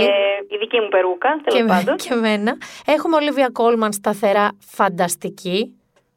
Συμφωνώ και ξέρεις και κάτι και με την Claire Foy και με την ε, τώρα την ε, Olivia- Coleman. ναι. Πόσο τυχερή είναι η Ελισάβετ, ρε παιδιά. Ναι, που την Δηλαδή- παίζουν αυτές οι γυναίκες. Που την παίζουν αυτές οι γυναίκες, γιατί όσο όπως την ε, εκλαμβάνουμε εμείς, ε, δεν θα την πει και μη flat προσωπικότητα όσο μπορούμε να τη διακρίνουμε μέσα από τα διαφωνώ, μέσα. και τα- διότι αν τη δεις 90, πόσο είναι τώρα, 90% κοντεύει, καβαλάει Το άλογο 90. και τρέχει, κανονικότατα, που εσύ και εγώ θα παίρναμε τη μέση μας στο χέρι αν δεν είχαμε τσακιστεί πρώτα κάτω. Είναι με τα κόργκης της, είναι λίγο και αυτό με την κοκκιταρία της. Δεν είναι καθόλου φλάτ, έχω την εντύπωση αυτή η Βασίλισσα, όσο δείχνει. Ναι, ίσως κάπου μέσα βαθιά. Επίσης και να μην ξεχάσουμε, εκεί θέλω λίγο να μιλήσουμε, για το new entry που λέγεται Diana, πριγκίψα Diana, και η Με τη οποία... θεά Emma Corrin. Η Ναι, Έμα ναι, ναι. Κορίν έμαθα και διάβασα ότι ήταν το κοριτσάκι που βοηθούσε στις οντισιόν και διάβαζε το ρόλο της Νταϊάννα για να παίζουν οι άλλοι ηθοποιοί τα, τα λόγια τους. Ναι, ναι, ναι. Είχε ήδη κάνει, είχε ήδη περάσει από αυτό το στάδιο δηλαδή και κάποια στιγμή της είπαν για την ε, επερχόμενη ας πούμε σεζόν τέταρτη τότε μήπως να διαβάσεις και για το ρόλο. Και του λέει παιδιά τον actual ρόλο. Δηλαδή εννοείται να έρθω να...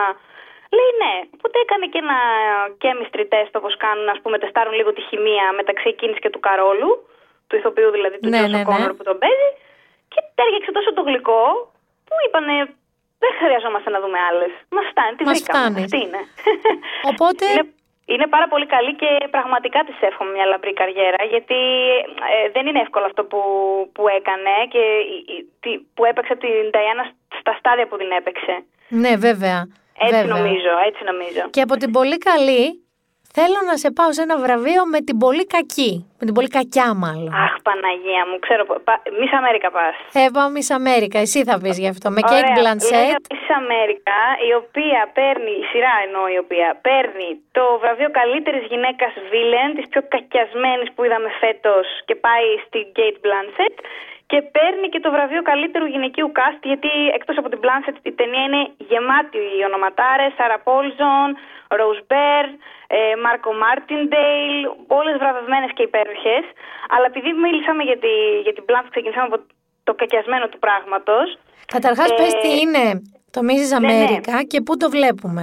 Λοιπόν, είναι στο Fox Life, που σημαίνει και αυτό σε όλες τις πλατφόρμες. Ε, και έχουμε την Blanchett, η οποία πε- κάνει και την παραγωγή, by the way, εδώ. Α, ναι. Κάνει και την παραγωγή βεβαίως και είναι και η πρώτη της, ας πούμε, είναι η άφιξη της στην Αμερικανική τηλεόραση. Γιατί στην Αυστραλία έχει κάνει κάποιες σειρές, αλλά σε Αμερικανική παραγωγή είναι αυτή η πρώτη της. Ε, η οποία Blanchett παίζει την ε, Φίλις ε, Σλάφλι. Η Πώς, οποία πώς είναι, την είπε; ε, όπως τα, ναι, είναι η Φίλις Σλάφλι. Οκ.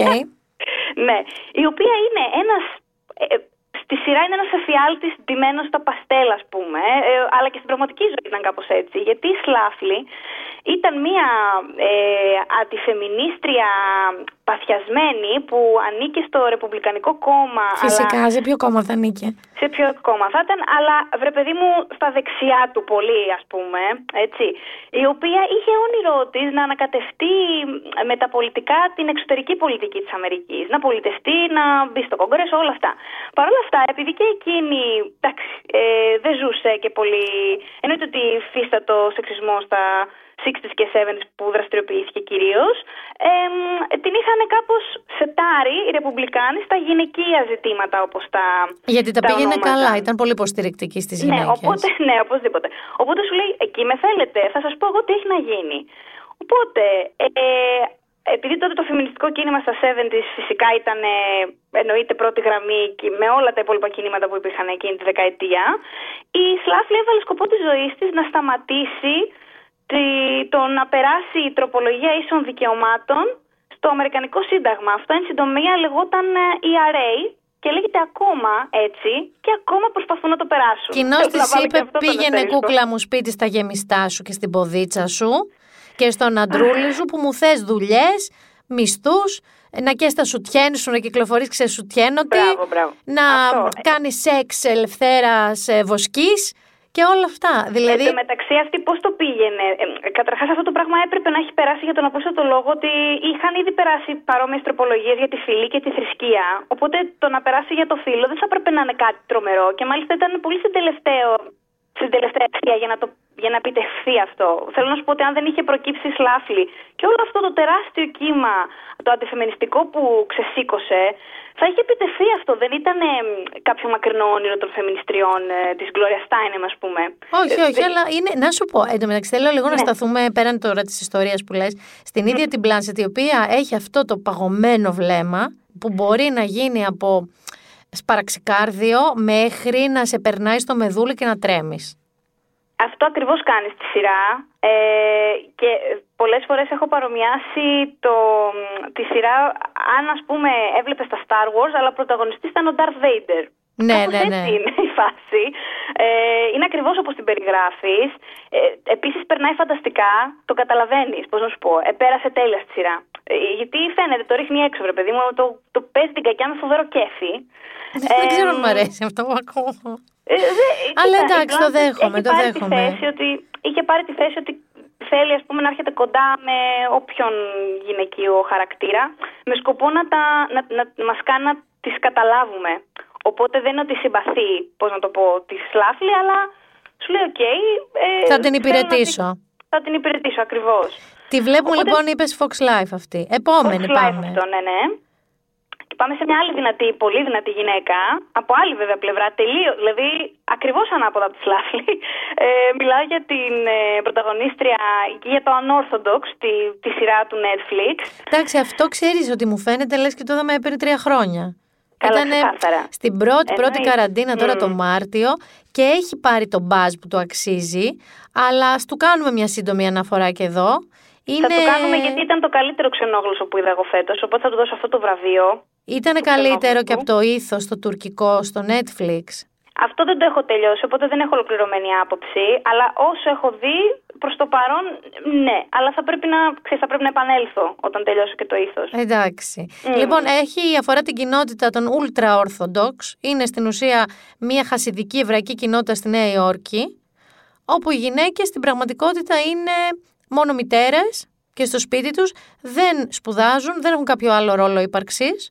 Δεν τις Ακριβώς. κακομεταχειρίζονται με την έννοια που μπορεί να φαντάζεστε, αλλά είναι σύζυγοι και το δέχονται και οι ίδιες μεγαλωμένες έτσι και να γεννάνε, να γενοβολάνε παιδιά. Γιατί θέλουν, λέει, να αναπληρώσουν τον εβραϊκό πληθυσμό που, που χάθηκε στα στρατόπεδα συγκέντρωσης στο Δεύτερο Παγκόσμιο Πόλεμο. Οπότε, Ναι, ακριβώς. ο στόχος των γυναικών αυτών είναι να γεννάνε 8 παιδιά, 10 παιδιά και να μαγειρεύουν και τους άντρες τους. That's it.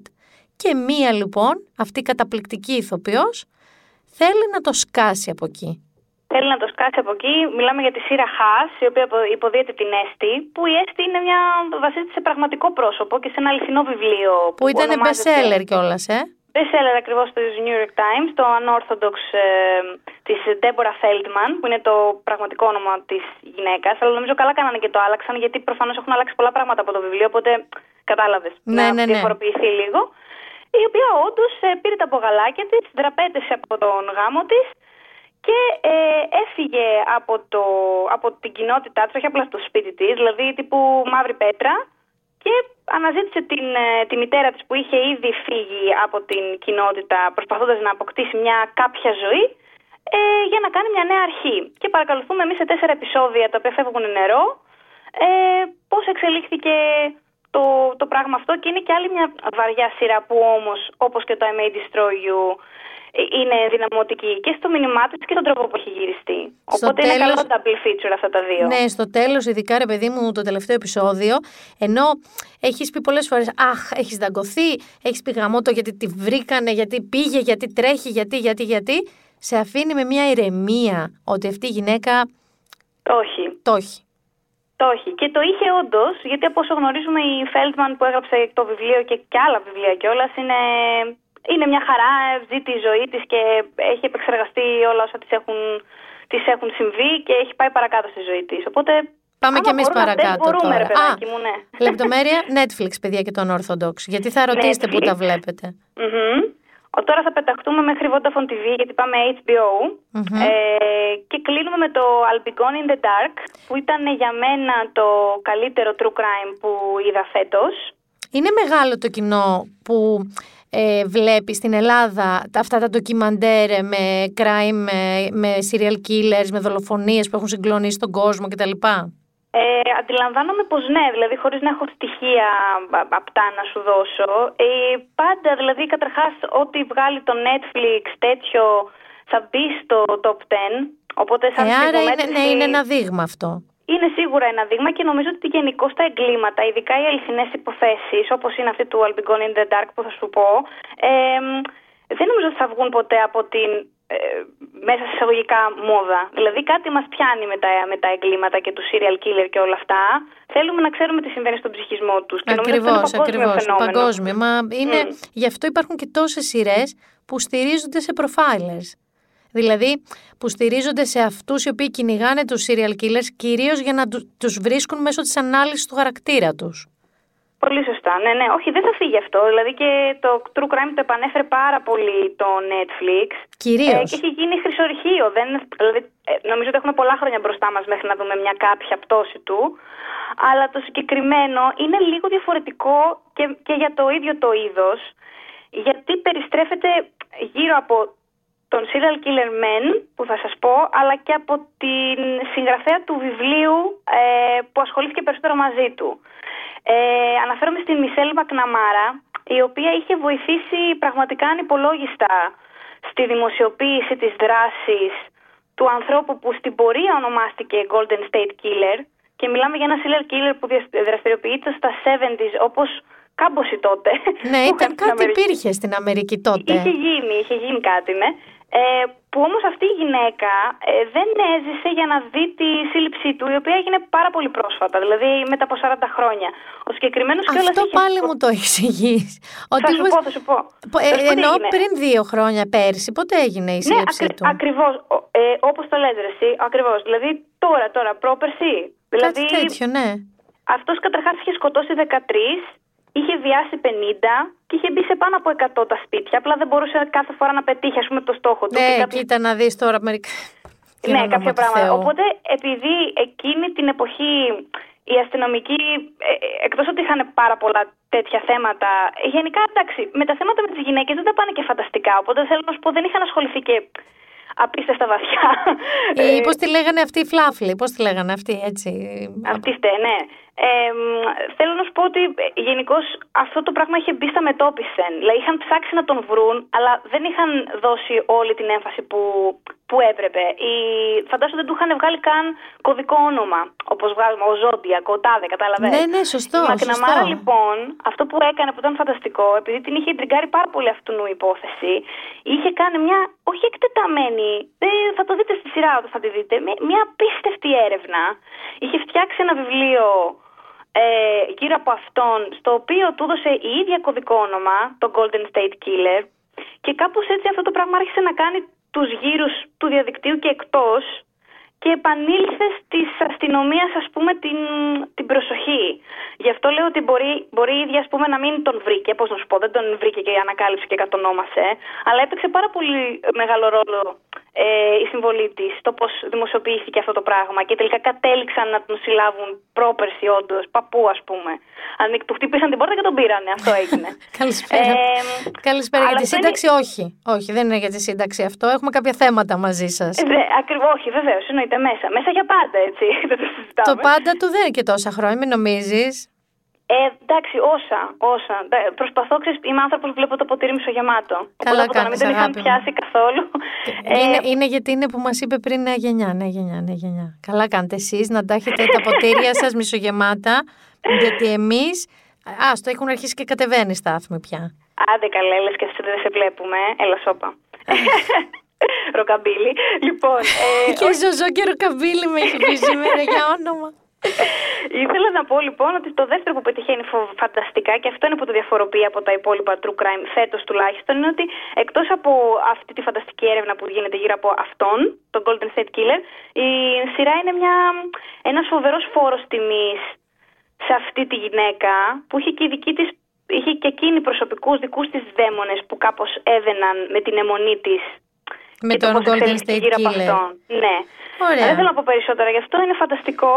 Εγώ και θα- είναι σούπερ κλείσιμο νομίζω. Το Ναι, βραβείο. όχι, σου έχω κρατήσει ένα unscripted που δεν στο έχω πει. Γιατί πες. θα σου πω, είχα τάξει την προηγούμενο podcast, το προηγούμενο επεισόδιο να το πω, αλλά είπα μόνο για το Ted Lasso και άλλο ένα, δεν θυμάμαι, και μου διέφυγε αυτό. Γιατί με έχει κάψει, οπότε θα του δώσω βραβείο LSD. Ποιο; Θα Για δω... πες. Λοιπόν, θα δώσω βραβείο LSD σε μια σειρά που θα τη δείτε στο Amazon Prime Ναι. και την οποία το ίδιο το Amazon Prime την, την έχει θάψει στα έγκατά του. Τη βρίσκεις μόνο να την πληκτρολογήσεις, ενώ είναι πάρα πολύ ακριβή η παραγωγή, δεν είναι καθόλου φτηνή η παραγωγή. Είναι όμως πραγματικά σαν να έδωσαν στο σκηνοθέτη τον περίφημο Refn, λέω Α, εγώ. μάλιστα. Λέω και εγώ πού πάει. Ναι. Αλλά είδα, βλέπω πού πάει. Είναι ο σκηνοθέτης λοιπόν του Drive, είναι η πιο γνωστή του ταινία και σκηνοθέτης επίσης του Only God Forgives για να σας δώσω λίγο τη λογική του και την αισθητική του και το κάψιμό του ότι είναι λίγο David Lynch που συναντάει Michael Mann με λίγο μπλε, σαν να έχει περάσει με λίγο μπλε metallic χρώμα όλες του τις σκηνές, πάρα πολύ σκοτεινές σκηνές. Και στο πιο πρόσφατό του, μάλιστα, στον το Neon Demon, που είχαμε δει και στις νύχτες Πρεμιέρας στο 16. Το Neon Demon, μπράβο. Μπράβο, επίσης με αυτό το μπλε που περιγράφει, αυτά τα φίλτρα που βάζει τα ωραία. Είχαμε δει, ας πούμε, μέχρι και κανιβαλισμό στο modeling. Ναι. Δηλαδή, όταν λέει για LSD μήνα, ξέρει τι λέει. Αυτός λοιπόν ο άνθρωπος, πες το όλο το, δεν θυμάμαι αυτή τη στιγμή όλο του το όνομα, θυμάμαι το ακρονίμιο πια που χρησιμοποιεί. Ποιο λες; Το Refn, πώς λέγεται, λέγεται; Α, είναι, ο άνθρωπος λέγεται Νίκολας Winding Refn. Μπράβο. Είναι δανός, αν δεν κάνω λάθος, σωστά; Σωστά, πολύ σωστά. Λοιπόν, αυτός λοιπόν τι έκανε; Πήγε η Amazon Prime και του είπε: Σας δίνουμε 13 ώρες να τρυπάρετε, να αυτοικανοποιηθείτε. Δηλαδή, γιατί αυτός έχει μια, μέσα, μέσα στο κεφάλι του μια σκοτεινίλα, μια αρρωστήλα, που εντάξει δεν τη λες mainstream. Επίσης, Όχι, δεν είναι καθόλου. η σκοτεινίλα Δηλαδή, είναι και βλέπεις τις κυριολεκτική. ταινίες του και λες, τον έκανα παρέα. Δεν τον έκανα εγώ, θα σου το πω Δεν εγώ. τον έκανες, ναι, Η σκοτεινίλα οκ. Του λοιπόν είναι κυριολεκτική γιατί με ξέρεις νομίζω ένα επεισόδιο από το 13, 1,5, όλα τα άλλα είναι υπερσκοτάδι. Και εγώ τσίμπησα κυρίως από τον προγο- πρωταγωνιστή, τον Miles Teller, που είναι ένας φανταστικός ηθοποιός που έπαιζε στο, πώς λεγόταν στα ελληνικά, το Whiplash, το μαστίγιο, πώς λεγότανε; Ούτε που θυμάμαι και δεν ξέρω και αν το ήξερα και ποτέ πώς λεγόταν στα ελληνικά. Λοιπόν, Whiplash, μια φανταστική ταινία, νομίζω ήταν και υποψήφια για Όσκαρ, αν δεν κάνω λάθος. Ήταν, ήταν και είχε πάρει και κάποια. Είναι Ναι, είχε πολύ, πάρει. πραγματικά πολύ καλή ταινία, ναι. για να θυμ... αν το έχετε δει, για δι- τώρα έχετε κολλήσει, είναι που ένας, ο Miles Teller μαθαίνει drums και ο, ο, να πω ότι είναι ο πρωταγωνιστής Παπακαλιάτη. Ε, κα- ε, ξεκάθαρα. ο, πώς τον λένε, ξέχασε, κόλλησα. Ε, μ, ο J.K. Simmons. Μπράβο, J.K. Simmons που έχει παίξει ταινία του Παπακαλιάτη. Είναι ένας ε, πάρα πολύ σαδιστής, άρρωστα σαδιστής πια, έχει πρόβλημα ο άνθρωπος, ο δάσκαλός του τέλος πάντων. Και όλο είναι σαν θεατρικό αρρωστήλας μεταξύ του Miles Teller και του J.K. Simmons. Ο Miles Teller από τότε έχει κερδίσει λοιπόν το ενδιαφέρον μου. Κάπου διαβάζει το μάτι μου ότι παίζει σε αυτή τη σειρά, η οποία σειρά λέγεται Too Old to Die Young. Και λέω θα το δω. Βλέπω το πρώτο επεισόδιο, λέω αυτό. Ένα Με- ζόρισμα. Ένα ζόρισμα. Ναι. Βλέπω επίσης τον ε, αδερφό Baldwin, όχι τον Άλεκ, τον δεν θυμάμαι. Έναν από τους ένας όλους Baldwin. είναι τώρα, γιατί είναι και 77 αυτοί οι Ναι, άνθρωποι. ο οποίος κουνάει μία ζεύρα, νομίζω, μία τίγρη, κου- ε, λούτρινη και γριλίζει μόνος του. Λέω κάτι τώρα εδώ αρχίζει και μου βρωμάει. Περνάμε στο δεύτερο επεισόδιο που πάει πια κάπου στο Μεξικό σε ένα καρτέλ. Τε- Και εμείς τα πολυλογώ με αυτά και με εκείνα. Ε, ενθουσιάζεται ο Άρης, ο οποίος καμία σχέση με τόσο πια συνεφίλ, να το πω, αρρωστημένες καταστάσεις, ενθουσιάζεται και έχουμε βρεθεί η Ιωσήφίνα και βλέπουμε το Too Old to Die Young σε binge κατάσταση συνεχόμενα, όπου πια νιώθω κι εγώ σαν να έχω κουμπώσει κάποιο acid εκεί από τα 70s που λες και εσύ, ένα LSD και ε, χάνομαι. Έχω χαωθεί τελείως. Εγώ θα πω ένα μπράβο, γιατί δεν είναι σειρά εύκολη να τη δεις σε binge. Αλήθεια; Να το σπάσεις, πάει στο καλό. Αλλά να το δεις σε ρί, δύσκολο τα πράγματα. Δύο πράγματα έχω δει αυτές τις μέρες σε ρί. Το Ted Lasso Μμμ. και το Too Old to Die Young. Και θες να Εντάξει. σου πω και το πιο αστείο; Εκ διαμέτρου, έτσι, του τρελού εντελώς ο συνδυασμό. Για πες. Την ίδια μέρα. Α, εντάξει, κοίταξε να δεις. Εφόσον είσαι ανάμεσά μας, αυτή τη στιγμή και μας μιλάς, εγώ χαίρομαι. Το κράταγα το Δηλαδή, μετά από καλύτερο αυτό για το χαίρομαι. τέλος. Λοιπόν, Ιωσήφίνα μου, σε ευχαριστώ πάρα πάρα πολύ για αυτά τα βραβεία. Έχουμε βραβεία ευχαριστώ. Περούκας, βραβεία LSD, βραβεία Real Estate. Ε, είναι τα εναλλακτικά βραβεία ξένων τηλεοπτικών σειρών του Lady Lie και του Been There Done That. Έτσι, και να ευχηθούμε του χρόνου ε, να είναι ακόμα πιο εναλλακτικά και ακόμα πιο. Δηλαδή να βλέπουμε όλο και καλύτερη τηλεόραση. Γιατί τη χρειαζόμαστε όπως φάνηκε φέτος. Ευχήσου και καλά Χριστούγεννα που παίζουμε ανήμερα τα Χριστούγεννα στους ανθρώπους και τους δίνουμε ιδέες για το τι θα κάνουν τις μέρες άδειας που ακολουθούν και δεν έχουν κάπου να πάνε προφανώς. Ναι, εννοείται καλές γιορτές σε όλους με υγεία και προσοχή. Δεν παίζουμε. Προσοχή φέτος. Λοιπόν, καλά Χριστούγεννα και από μένα, να ξέρετε. Θα σας χαιρετήσουμε μαζί σήμερα, γιατί τι pop ενότητα να σας πω. Σας έχουμε πει περίπου 30 σειρές.